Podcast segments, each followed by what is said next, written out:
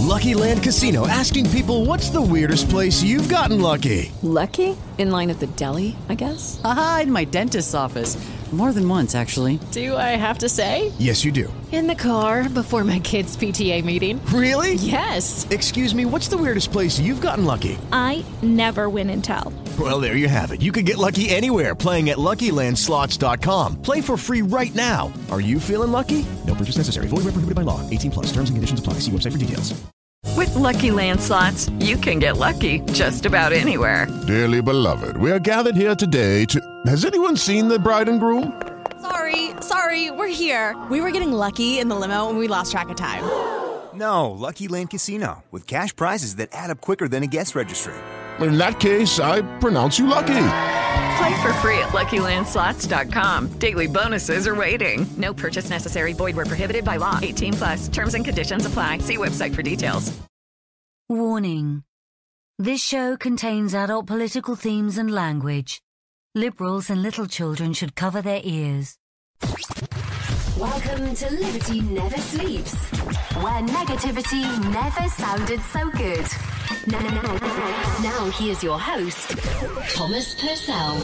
Good morning and welcome to Liberty Never Sleeps. Make sure to follow the show at our website at libertyneversleeps.com where you can find links to us on Twitter and Facebook and watch the show video on YouTube and BitChute. Remember, you can always subscribe to the show also on iHeartRadio, Spotify, and iTunes. Good morning. Back from the Christmas vacation. We have a lot of new stuff coming to the show, and I want to get into that first before we get into the main body of our show. Uh, I've added some new video software to the show, and I'll be doing all kinds of interesting things this year on YouTube and BitChute. So if you're not subscribed to YouTube or BitChute, you should, because I'm going to do news clips, voiceovers. I've got a lot of new ideas for 2020. We are going to expand the show greatly in 2020. I'm, I'm making this huge push and this run up because Trump is going to get reelected this year. And I want to bring a whole new look and feel to this show. I, I, the listeners have been donating money for a couple years now, a number of loyal listeners, and I want to give them something for their money. So we invested in new video software to edit the show to enhance our video end of the show. I've finally decided, with BitChute giving me free reign to do what I want, I'm going to invest more money in the video aspect of the show. Now, at the the radio show, the format will change much, but the the will change a, a, a, quite a bit uh, when you listen to it. But the video is going to be the where the show is is giving you a new feel, mostly in 2020, at least for the first six months, assuming that everything works as well as I think it does. That's what I got to do. But I, I, had to mention, I had to start off the show with that because I, I'm so excited about some of the new things that I'm bringing to this show. I wanted to share that with you first. We also put in some new gifts on Patreon for our long term donors. For those of you who donate like more than six months, starting January 1st, you're going to get t shirts and coffee mugs and things like that. Uh, you'll have to go to Patreon to look at all the new things. It's for people who are donating regular to the show at 15, 20, 30, 25. You're going to get all kinds of stuff. You're still going to get the private shows. The, the $10 a month club is going to be there. Uh, but I wanted to donate, uh, I give something back to the people who have been long term supporters uh, who have been funding this show since its inception. And I, and I've got a whole bunch of packages here. I got to take over to the post office this week. I'm going to send out to you people who have been with me for years. I wanted to thank you for your donation show, uh, but I I really didn't want to spend too much money, so I took my existing spec copies, I signed them, I put little inscriptions, and I'm going to mail them out. And the reason I didn't, I want to put the money back into the show this year. I invested in video software. I was looking at a 4K camera. I tried it.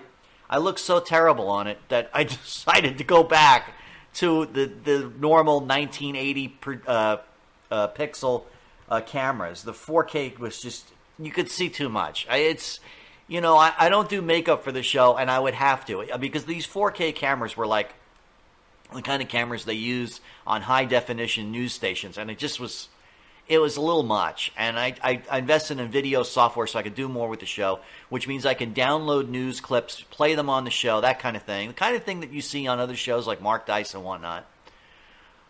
if you listen, hear my voice, you can hear I'm a little raspy this morning. I was watching this weekend's football games. It was the the playoff games, and I was yelling and screaming because we're a Minnesota Viking household. I know I'm personally a Giants fan, but the Giants have realistically haven't had a decent team in years. So I'm, I've been a supporter of my my better half's favorite team, the Minnesota Vikings. And I have to tell you, yesterday's game. I mean, before we get into today's Iran show, I have to tell you, the playoffs, the most exciting playoffs I've seen in years, were yesterday and, and Saturday, and my throat is absolutely raw. So uh, with the yelling and screaming and whatnot, I just and we had you know we had tacos and and and and chili and cheese dip, and we we just had a great time this whole weekend. So. Um, Got a lot of new stuff for 2020. I want to get into today's show because we got so much to bring you. I got so many aspects to this Iran story. I mean, New Year's started off with a bang, didn't it? I, it's like I was like, well, what am I going to talk about? Am I going to talk about predictions? Well, I'm going to save that for my Friday show before uh, the, the the regular show starts on Monday. So I'm not going to do that. What am I going to do on Monday? And then all I mean, it just all hell broke loose because you know Donald Trump and I was going to talk about the election. I was going to talk about the Democrats, but today I said I got I got to talk about what's all going on because the liberals are going nuts, the Iranians are going nuts. It's a complete, it's it's like madness with this act that Donald Trump did by killing this General Soleimani, and and everybody's going nuts on every side of the aisle. So let's let's take a break. I also want to tell you for 2020 the show we're going to get a lot more laughs out of, a lot more to goofing around, a lot more funny thing. I mean, it's going to still be political. I'm going to bring you other things besides uh, political stories. We're going to do more of that. I wanted to talk about the Golden Globes a little bit because Ricky Gervais absolutely laid out the Hollywood elite in his monologue last night. And I want to talk about that. I don't have time today. So I'm going to talk about the Golden Globes tonight and football and other things tomorrow. I'm going to talk about the rise of Skywalker. I know people have been asking me about that, sending me private messages. I'll talk about that all tomorrow. Today, I want to just talk about Iran. Because the, the, the, the stupidity and the silliness online is unbelievable. I, I knew that the liberals were going to go nuts over this uh, General Soleimani thing, but I had no idea how stupid some people are. And these are people in Congress and whatnot, and how they've exposed themselves as people who are sympathetic to enemies of the United States. It's clearly, obviously, what's going on. So let's let's get into all of it. I'm going to talk about Iran. I'm going to talk about terrorism. I'm going to talk about why we attacked Soleimani. I'll, I'll talk about all of the strikes back. I'll talk about Al Qaeda, ISIS. We've got so much to bring you. Let's take a break. And I'm going to start with Are we really going to war with Iran? Because no, we aren't. We'll be right back after this brief break.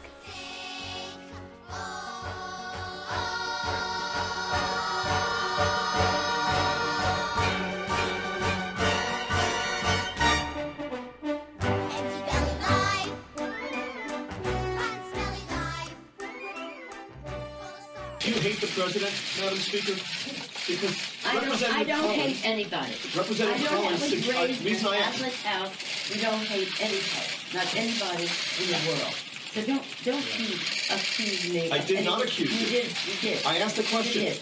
And, and Representative Collins yesterday suggested that the Democrats are doing this simply because they don't like the I guy. have nothing to do with it. Let me just say this. I think it's an important I think the president is a coward when it comes to helping uh, our, our kids who are afraid of gun violence. I think he is cruel when he doesn't deal with the, the, helping our dreamers.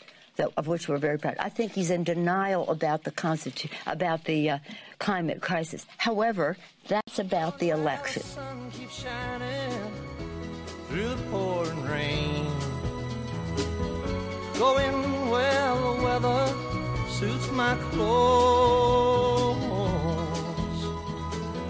Banking off of the northeast winds. Are we really going to war with Iran? I, I mean, this is so silly. First of all, a war with Iran, even if, if that were to happen, it would not be a real war. It would be Mike Tyson versus Barney Fife, right? Barney Fife yelling at all Mike Tyson. He takes one step in the ring and Mike Tyson lays the guy out. This is not a real war, okay? Iran doesn't have a real navy. It doesn't have a real air force. Its army is basically a bunch of stooges with guns to their heads. Okay? Now, that being said, we're not going to war with Iran. When there's not going to be a draft, there's not going to be people lined up and forced to fight, and there's not going to be massive amounts of troops. We're not going to line up in the desert like we did in Desert Storm. It ain't going to happen, all right? What we did is we killed a terrorist general who was in Iraq. Okay? That's not an act of war of Iran. Technically, it is because you attacked the general.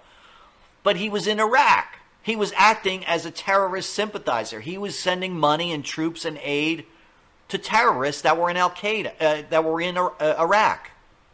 They were, Iran has been supporting terrorism and is trying to foment insurrection in Iraq. Because, as you well know, with the, the second invasion by Bush the Younger, we established a democratic republic in Iraq. They don't want that. They don't want a strong Iraq. They don't want a free country in, in the Gulf besides Israel. It's bad enough they got Israel. They don't want another one. So they've been spending money. They've been going into Iraq with their generals, with their military leaders, giving them advice, and funding these militia groups inside Iraq. These people are responsible for deaths of Americans, American contractors, American servicemen, and Soleimani himself has been going around the Middle East for the last 30 or 40 years doing this. He is an expert on it, and that's why Iran made him the most trusted general, because that's how Iran fights wars, okay? We had an opportunity. We had been watching him for a while, and we decided to take him out with a strike. Now, Obama had been doing drone strikes for years. Nobody said anything. Nobody said it was an act of war. Nobody said we're going to go to war with these countries. Everyone supported Barack Obama when he did these drone strikes. I have said all along that drone strikes against individual targets, such as uh, oil platforms and things like that, that that doesn't solve anything. But taking out the leader the head of somebody certainly does. Taking out a terrorist certainly does. I've always supported that. I haven't supported drone strikes for military use. I've supported drone strikes for what? Taking out a specific target, a military target. And Soleimani was a military target. He was an enemy combatant. He was fomenting insurrection and terrorism around the Gulf. So Donald Trump did the right thing. But everybody on the left went nuts and said, we're going to go to war with Iran. That's not an act. This is not an act of war, it's an act of self defense. Nobody said anything when Soleimani was stirring up these Iraqi militia groups. Nobody said, hey, it's an act of war that Iraqi militia groups were attacking our embassy. Nobody said that the Benghazi attack was an act of war during Obama's uh, administration. Why is it suddenly now an act of war when we strike back? Because we struck back. We have been taking it on the chin from the Iranians for years. And now everybody's up in arms because we decided to say, no, we're not going to do that anymore. We're going to attack a military target if it attacks us first. This is an act of self defense. It wouldn't matter if he was planning another attack or not. This guy has been a thorn in the side for everybody in the Gulf, not just us, but for the European powers, for the Iraqis, for other Arabs in the Gulf. And that's why people in the streets in many of these cities, both in Baghdad, both and in Iran, have said, glad to see him gone. Now, that being said, I need to talk about what war is. War is an act of constant conflict. In other words, troops are sent somewhere, the enemy strikes back, you strike them. That's war. And in America, we have a system by which war is defined. The president goes to Congress and says, I need a declaration of war because I need to fund a sustained conflict with an enemy nation. That involves offensive actions. In other words, I'm going to send troops into Iran or other countries. That's going to require funding. That's going to require an authorization from Congress. But the president is authorized to use force at any time as commander in chief. That's for defense. In other words, if another nation attacks us, we have the ability and speed to send troops into battle immediately. But the act of sustained conflict, the act of war, requires an act of Congress. There is no requirement that the president has to notify Congress for a defensive act. That's why our Constitution is set up that way. All you have to do is read it. Why did the, the, the founding fathers set up our, our commander in chief uh, to have this pa- power of the military, but he had to go to uh, Congress for an act of war. That's why. So that the president could act quickly to defend our nation and our national interests, which include supporting our embassies against acts of terrorism. And he has to go to Congress if he wants to engage in a sustained conflict, which is the definition of war. Look it up. It says in, in Webster's Dictionary a sustained conflict with an enemy nation. We're not going to do that. Donald Trump has no intent of invading Iran. He has spoken many times about adventurism overseas. What he did was act defensively, and that was it. He didn't continue by sending more drone strikes against other people or other targets. He said, no, no, no. We took out a military leader because he attacked our embassy. That's it. If Iran does nothing more at this point, we're not going to do anything more. We sent some troops, about 3,000, not a whole lot, into the Gulf to protect our economic interests. You know, people like oil platforms, military bases, these things, which are essential to the safety of American citizens. And it is essential to do that. But that's not an act of war. That's not invading another country. If Iran does nothing more, then the United States will do nothing more.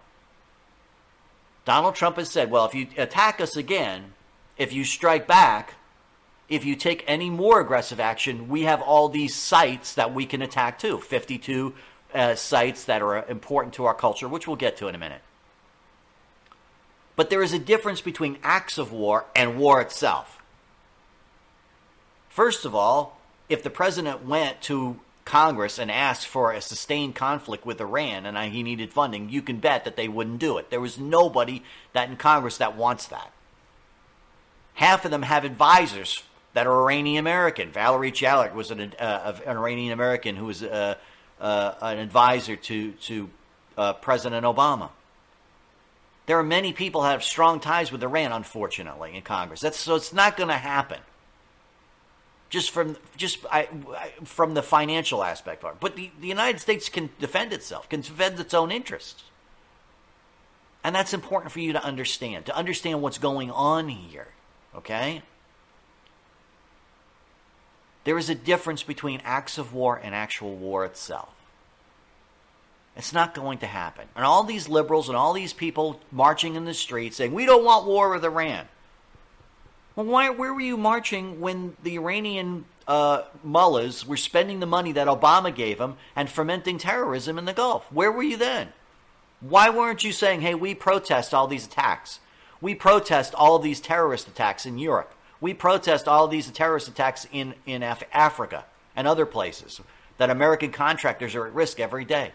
No, we did the proper thing. We struck back, which this country has not done in years, and that's why everyone's getting upset because they're not used to it. They're not used to an America standing up to Iran. They're not used to America defending our interests overseas. It's just like that with, with journalists and Donald Trump.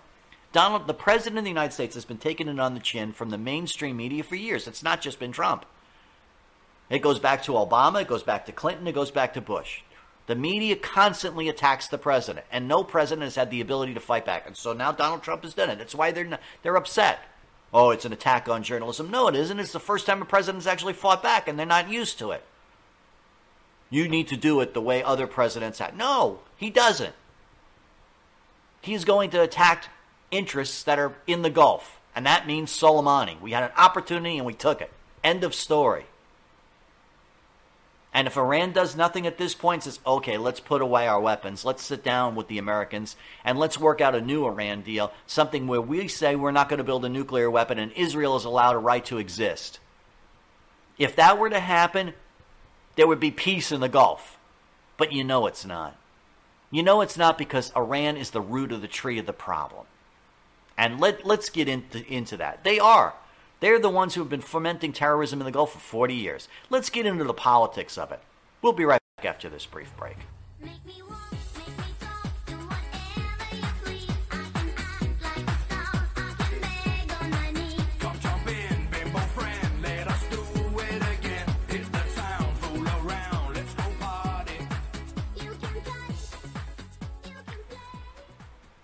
All right. As I said earlier, there is no constitutional obligation for the President of the United States to notify Congress for an attack. He can use the military at will anytime he wants. If Congress doesn't want the president to do that, doesn't want the president to have the ability to do that, then they need to stop funding the Defense Department. They need to submit a budget that's half of what it is. That's just plain fact of it. America's money and treasure that it uses for national defense is used for that, to defend our interests, and the president has no need to notify Congress of that. Now, if the president decides to go to war, as I said earlier in the last segment, he has to go to Congress for that, to engage in a sustained conflict. And there's a whole lot of politics on it. One of the things that they're upset about, that the Democrats are upset about, because there's a number of layers to this, it's like an onion, is that this will empower the president in the upcoming election. There's no doubt about that. There's no doubt that there's political gain in such an action. Americans, by and large, don't like Middle Eastern nations. They have been going around sponsoring terrorism. They have been going around acting with reckless abandon against Israel and our contractors. And this is important. Our oil platforms, our economic interests are just as important as real estate. And they need to be defended. When you have private companies that are responsible for providing money, oil, and other things to the American people, that is an economic interest that the American president is responsible to defend, constitutionally obligated. That is the role of the federal government. And the president is going to get some gain out of that. There's no question about that. You know how Americans are. They're a bloodthirsty bunch.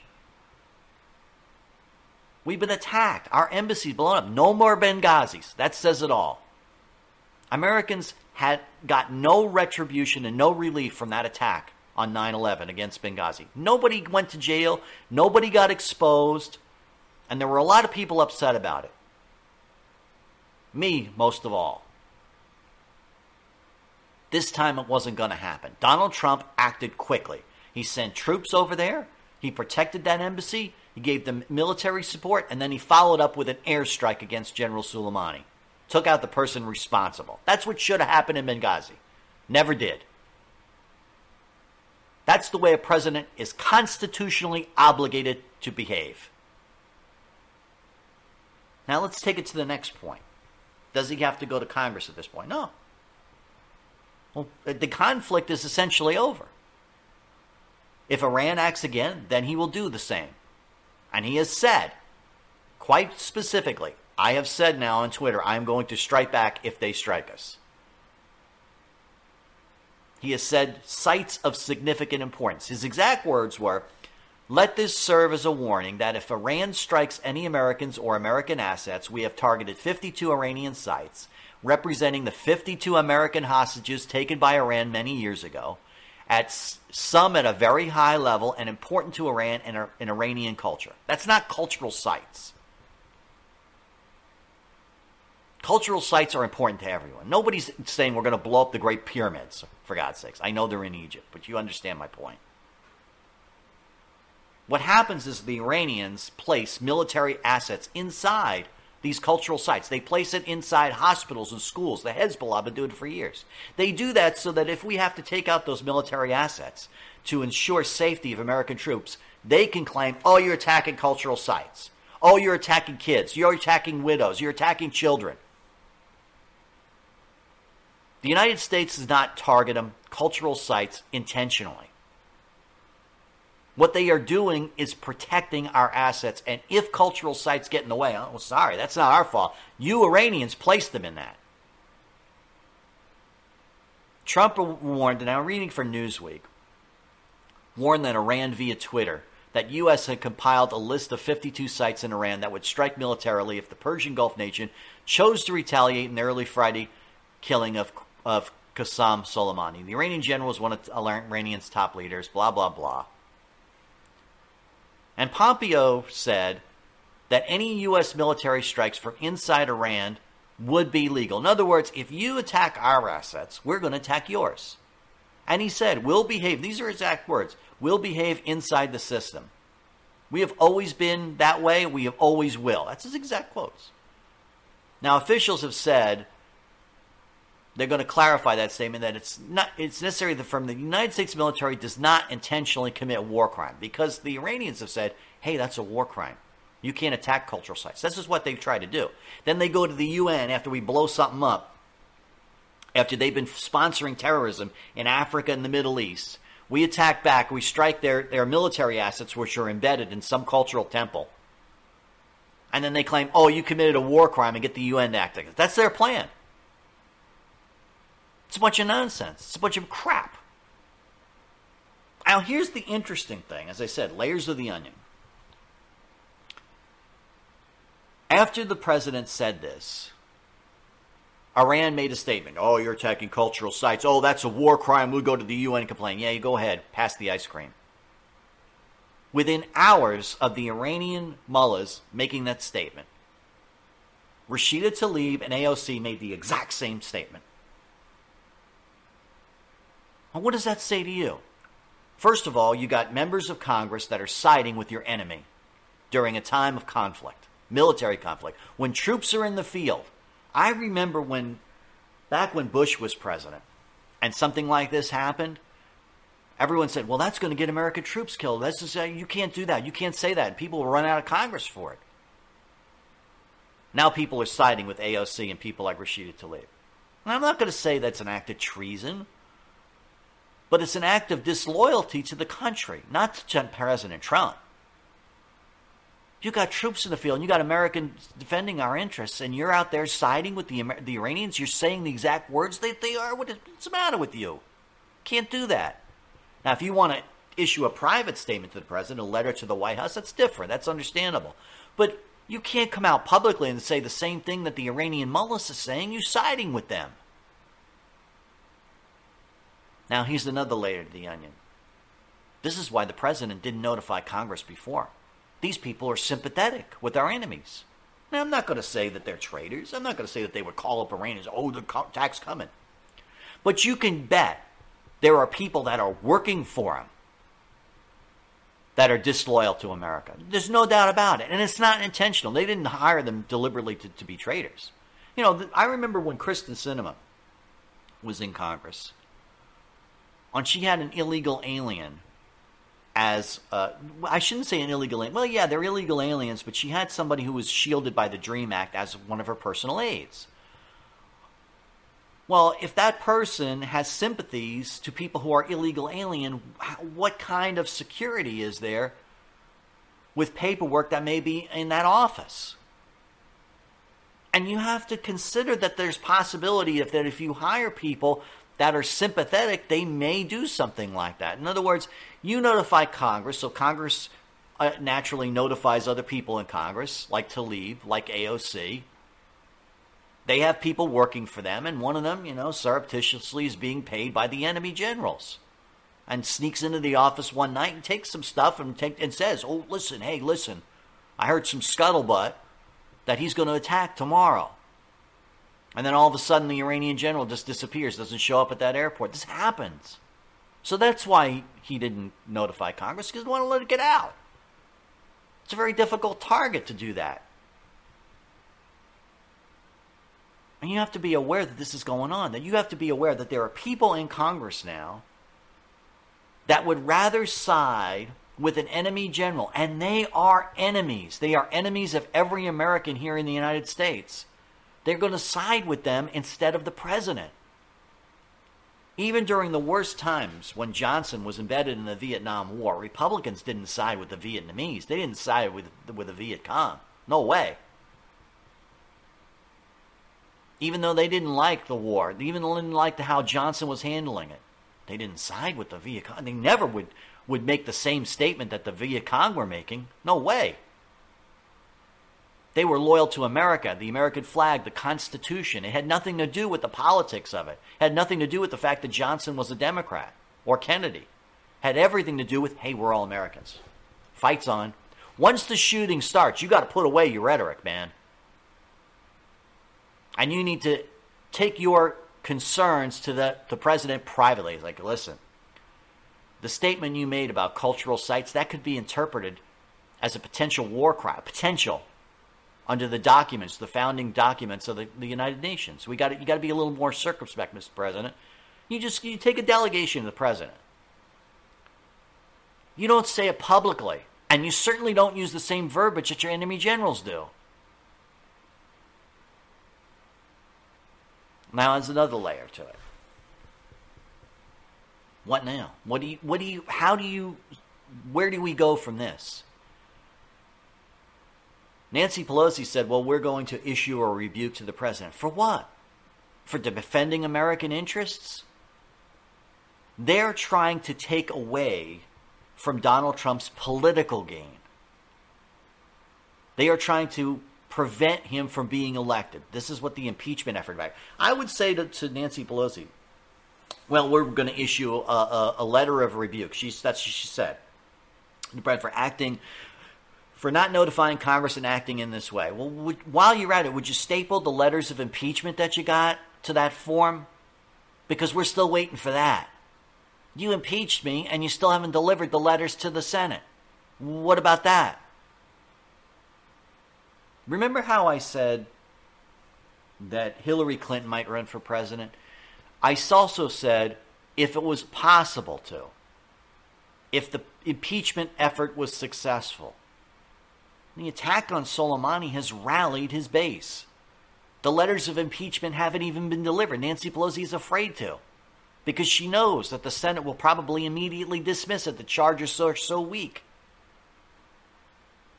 These are the things that are going to prevent Hillary Clinton from running for president. They know it. They're upset about it. They know that he's coming up on reelection in November 2020, and they have no way to stop it. So, what they're going to try and do is issue a rebuke and rally their own side. That's the politics of it. It has nothing to do with them being loyal. Nancy Pelosi's not loyal to Iran. It has to do with politics. And they're trying to take away the strength that Donald Trump has been building because of this attack. Americans have been begging the President of the United States to stand up for America. And that's what he did. They don't want to see more, any more Benghazis than you do. Nobody does. And Donald Trump knew what it has to take. You got to stand up to these Iranians. I told you when they were striking in the Gulf, when Iran was acting in the Gulf, they were trying to provoke America into a war with Iran. They want that. They want a conflict so they can go to the UN, so they can embroil the whole world in a war. That's what they want. Don't give it to them. But they, you need to stand up to them. I said we should have struck, struck those assets on the Persian Gulf, where they launched those patrol boats to take tankers. But you notice they didn't take an American tanker the last time. They took a British one. Because the British haven't stood up. Because NATO hasn't stood up. America stand up. You notice they're not grabbing American tankers. And they're not going to now. A lot of this is rhetoric. What they will do is take some of the money that Barack Obama gave them, 150 million in gold. You've heard this story whether it's true or not, there was money that transferred hands during the Iran deal. They released the, the Shah's old money, the Pahlavi dynasty treasury. They released it to the Iranians plus interest. It was a ridiculous amount of interest, too. It was a bunch of bullshit. And they're using that money to sponsor terrorism around it. So you're going to see terrorist acts. There's no question. But let's talk about that because this is a, another layer to this onion. Iran and terrorism, Al Qaeda and ISIS. Let's talk about that next. We'll be right back.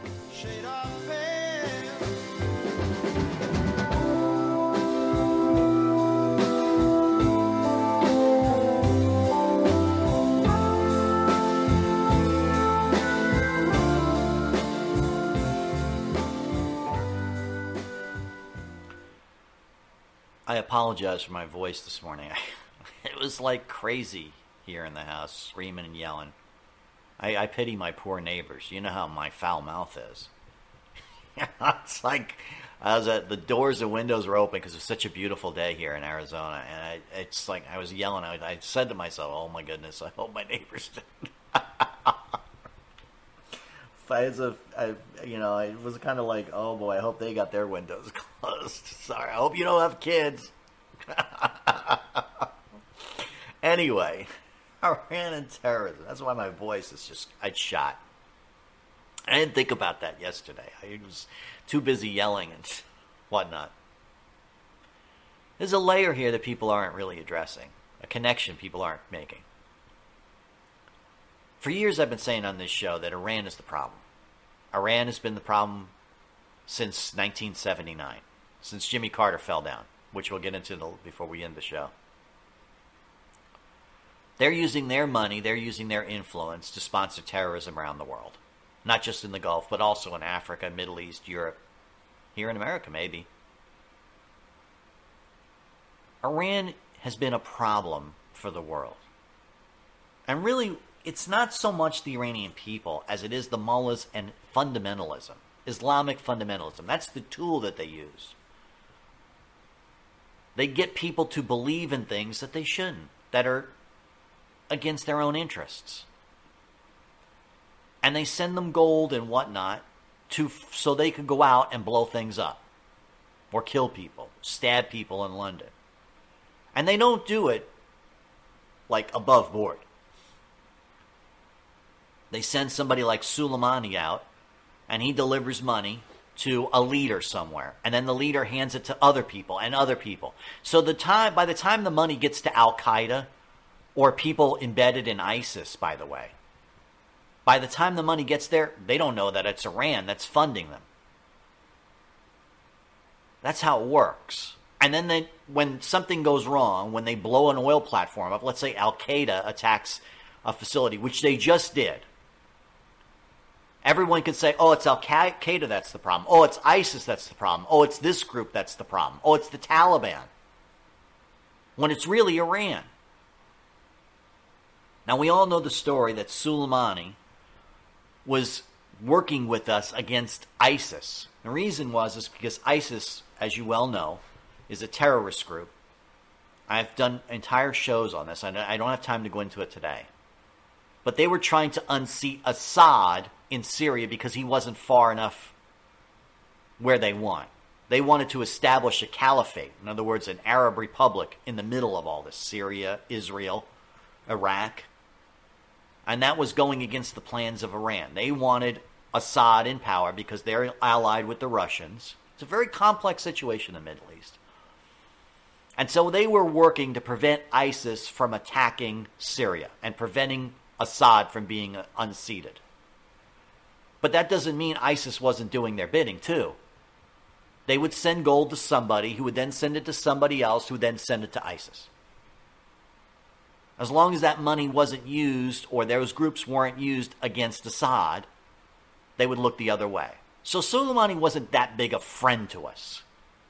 You know, people on the left are making it, well, he helped us with ISIS. That's nonsense. Same thing with the Kurds in northern Turkey area, northern uh, Syria area with the Tur- on the Turkish border. These were different Kurds than the ones that were being killed by Saddam Hussein in Iraq.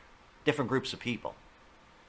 People just don't really know because they read a news story on NBC. Don't understand the subtleties that are going on here.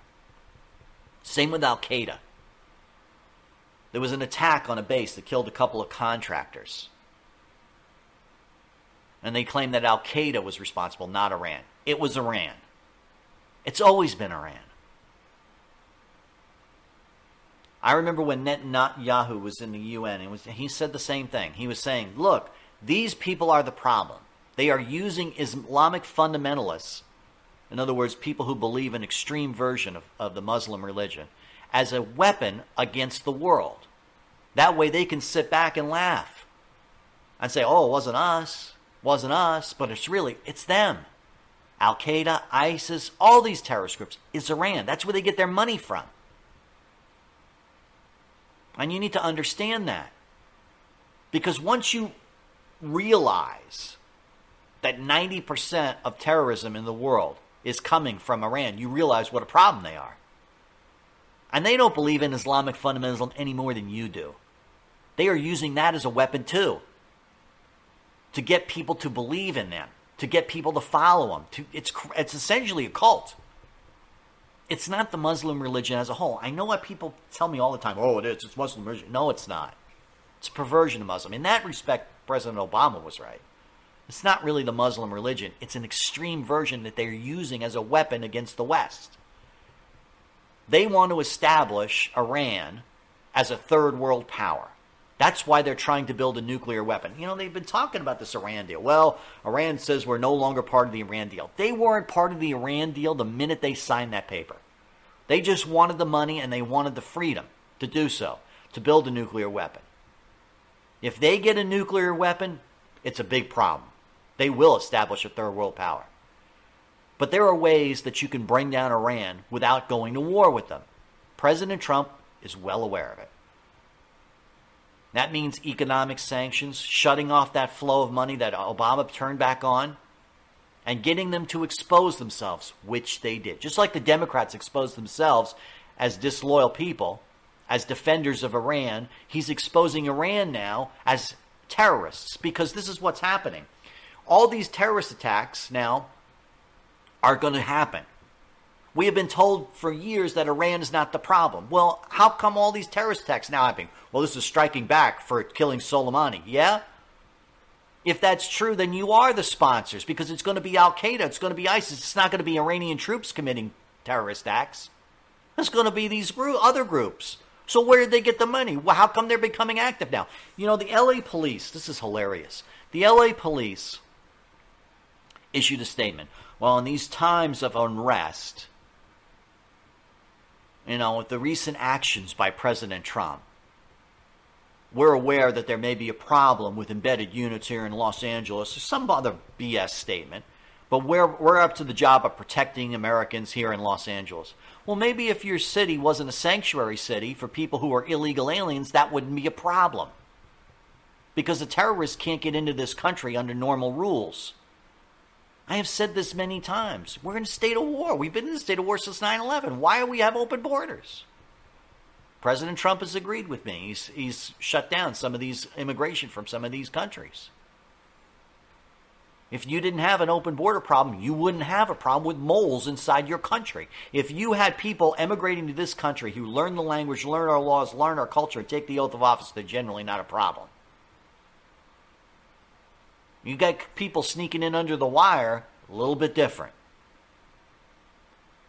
You need to be aware of that. So when they were out saying, "Well, we got a problem. We could have moles here in the United States," well, maybe if we should take a look at our immigration. I didn't see Nancy Pelosi issuing a statement on that. How come we aren't addressing immigration? How, you wondered you talk about a, border wall. How about our immigration rules, where somebody could just stand up and go, "I need asylum," and get into this country that way? That's why you need to have a secure border. So if if the problem becomes a, a real problem, like now with Suleimani's death, you can do something about it. We have an open border to the south. It's very easy for somebody who is a mole to get in that way. Nobody seems to be wanting to have that discussion this morning. Nobody's wanted to have this discussion for the last couple days. Nobody's wanted to have that discussion for the last year, three years since President Trump became president. What about the possibility that moles may come in from ISIS, from Al Qaeda, from the Taliban? For many of these Islamic fundamentalist groups. What about that? What are we doing to address that problem? Issuing a Twitter statement when something goes wrong? Well, we'll do our best. Well, you could have done your best for the last three years. Like I said, this is these are all layers to the onion. It's there's so much here. I, I mean, we could talk about this all week. We really could. We're not at war. We're not going to war. Will there be terrorist acts? Yes. Will President Trump strike back? Yes. He's putting Iran on notice. We're not going to just sit here and take it anymore. We're not going to pay you off with pallets of gold. And we're not going to sign deals with people who haven't kept a deal since their inception. Let's talk about that before we wrap up the show and about Jimmy Carter. We'll be right back.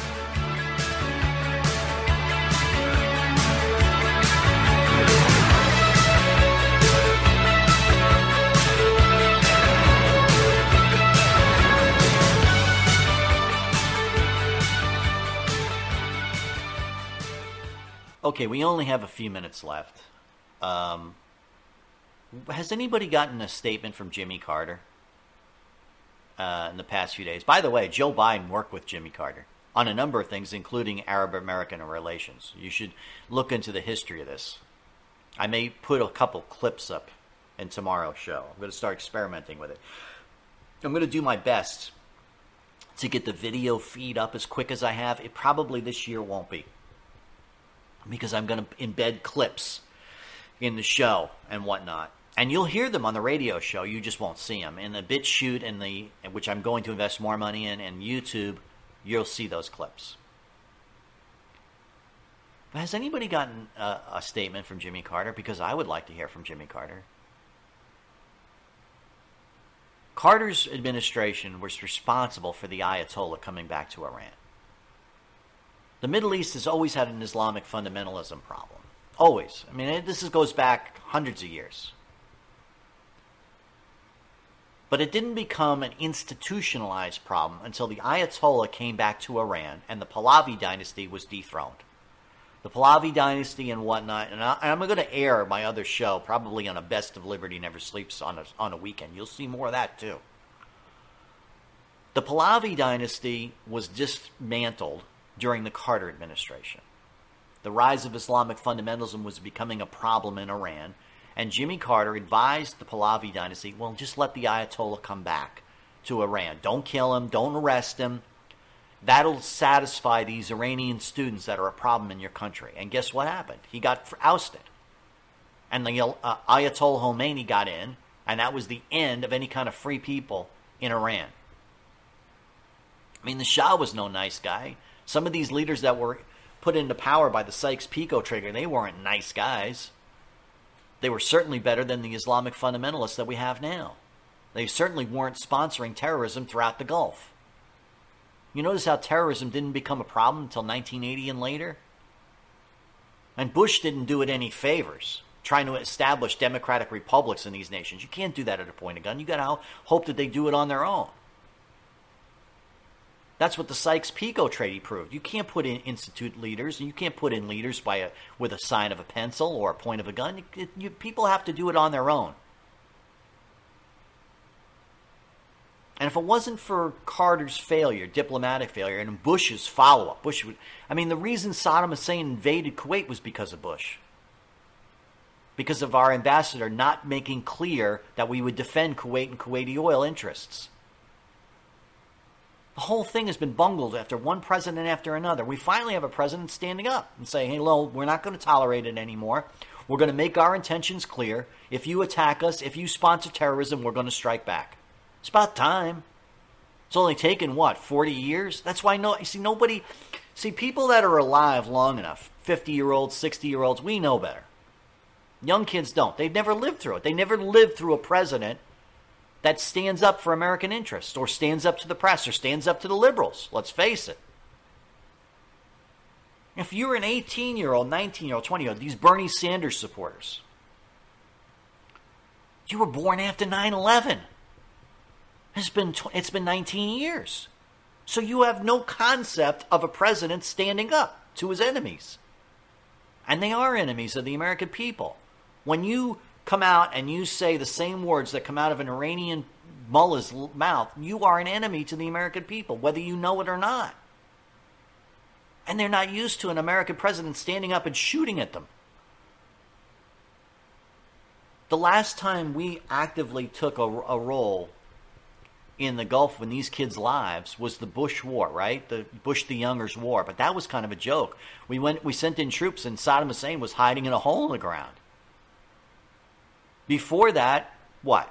You have uh, Bill Clinton's attacks in Somalia, which was a failure, his airstrikes, which were a failure. So they have no concept of what real war looks like or a president standing up for American interests. So that's why they it's this is a shock to them.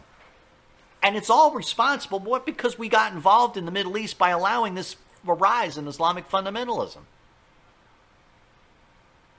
That's why I said, well, has anybody talked to Jimmy Carter in all this?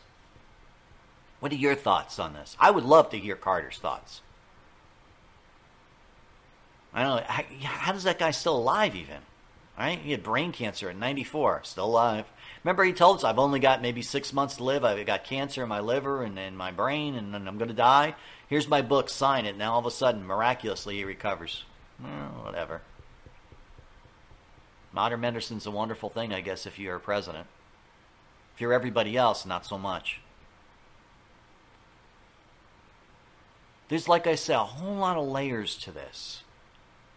But the bottom line is this American interests were attacked in the Gulf. Our embassy was under threat from Iraqi militia groups which were sponsored and funded by Iran and General Soleimani, who was in Iran. Wasn't, excuse me, he was in Iraq. He was not in Iran. He is an enemy combatant in our territory, essentially. Our embassy. That's our land.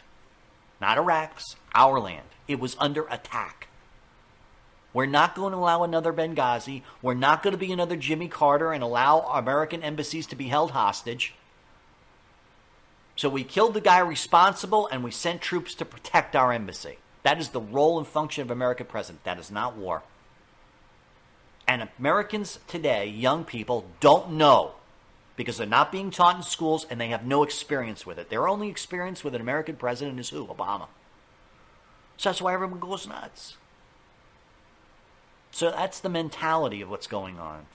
All right? We're out of time for today. God, it went by fast, didn't it? But you're going to start seeing in this show as I experiment with the software. I played with it while I was on vacation, but you know, I've only had a couple weeks plus I had some time to myself. I'm going to experiment with it going forward with starting to use news clips. I'm going to talk about the Golden Globes Tomorrow, I'm going to talk about the rise of Skywalker. These are all things that I can use video clips for, all right? And you're going to start to see that on YouTube and BitChute. Just go to our channels over there, subscribe, hit the little bell. After you hit the subscribe button on YouTube, hit the little bell. Or you can go to BitChute if you prefer, which I, I, I lean toward it, but BitChute is a, is, a, is a day or two delayed from YouTube because they get the feed from YouTube, so you get the shows a day late. But you can watch it on BitChute, you can watch it on, on YouTube, subscribe to them, and you'll get those things. Now, or you can just listen to the show as you always have. Most people listen to it on iHeartRadio. You can listen to your car radio. If you want to see all the different ways you can subscribe to the show, go to our website. I cleaned it up. I did a bunch of stuff in back that you can't see to, to speed up the site and secure it a bit more. But you can go to our website at libertyneversleeps.com and you can see all the different ways you can listen to the show. I would advise you to do that. It's going to be a wonderful year, an exciting year for this show in 2020. And November 2020 is going to be just around the corner. Take care, folks. Have a good one. I'll be back tomorrow.